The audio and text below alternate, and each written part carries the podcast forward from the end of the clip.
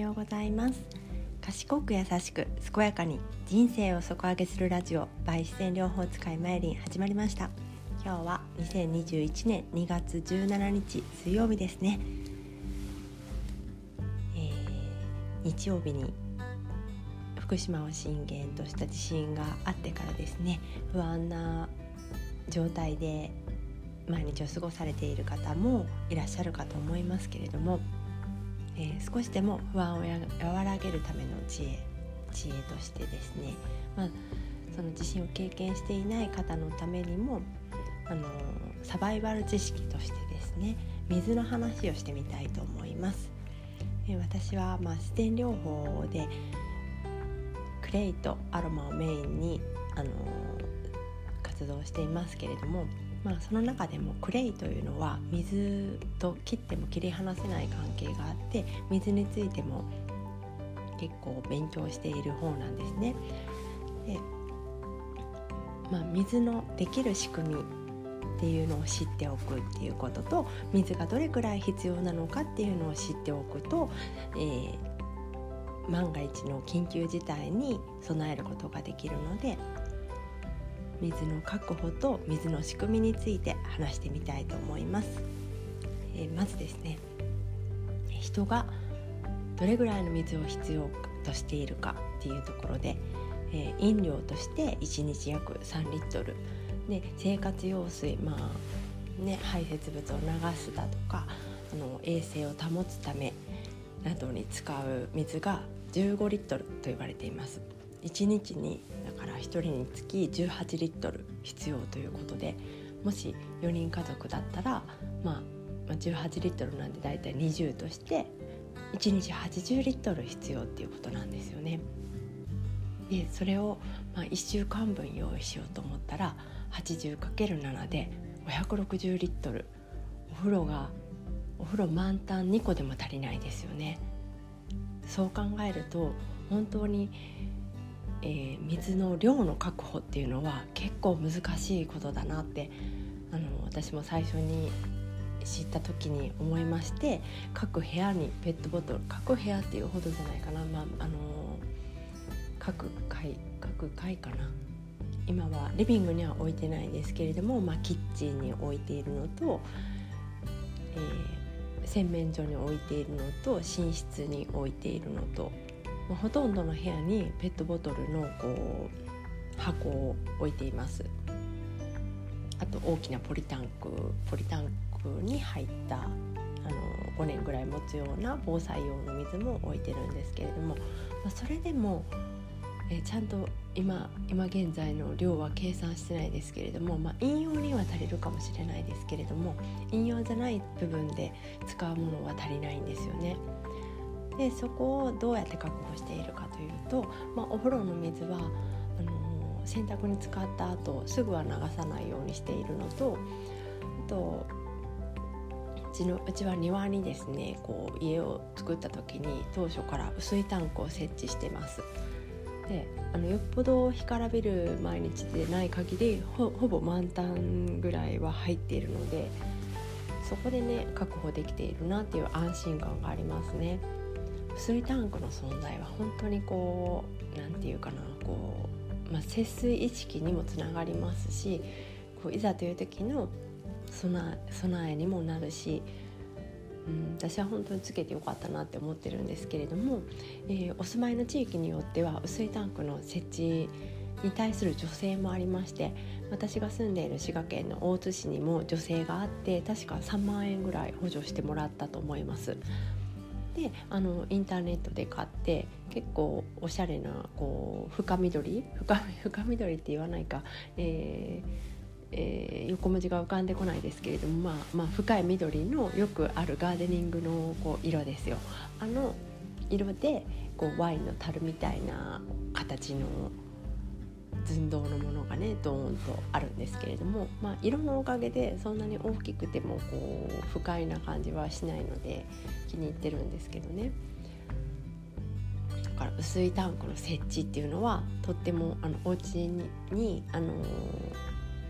お家で可能であればいたらいいんじゃないかなって思います。その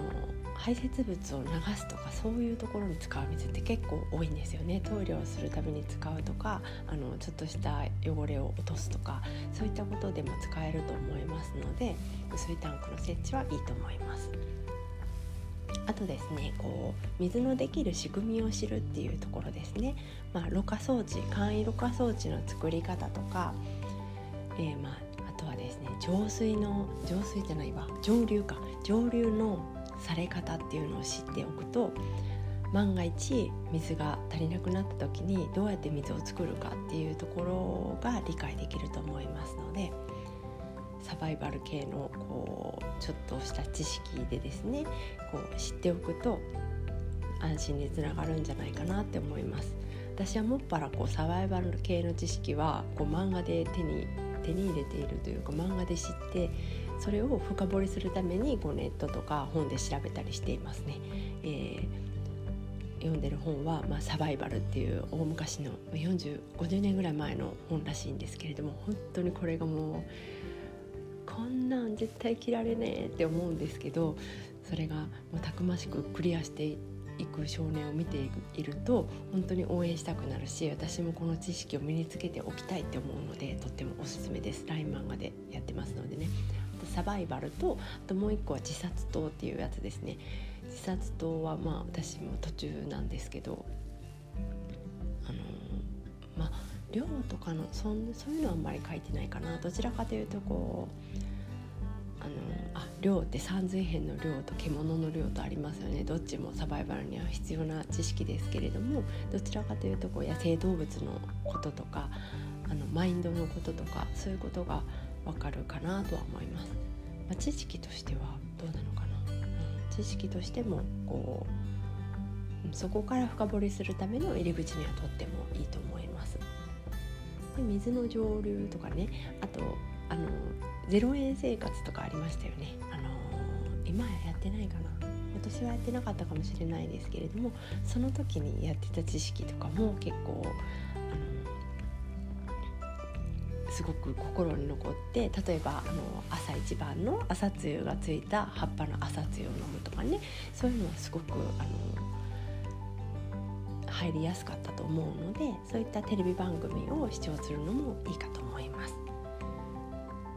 水に特化して水を確保するためにはっていうお話をしてみました。水はね本当に水だけ水と塩と甘いものは絶対に確保しておきたいなって思いますね。まあカロリーのある食べ物ももちろんそうなんですけれども最低限ねあの水と塩と砂糖それがあったら何日か何週間かは生き延びられると思いますのでその視点から始まってちょこちょこちょこちょここうあのいっぺんにしたらねちょっと買い占めになっちゃうので少しずつこう確保していくっていうのが必要なのかなって思います。日本はねこうパッて外を歩いても食べ物ってなかなか見つけられないと思うんですよね。こう山とかだと少しはあるのかもしれないですけれども、まあ、鶏を飼ってるお家も少ないだろうし、ね、なかなか食べ物をスーパーとか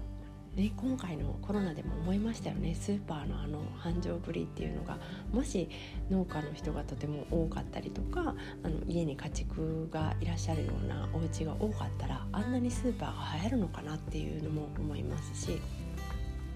日本は本当に食料もあの資源も乏しい国などなので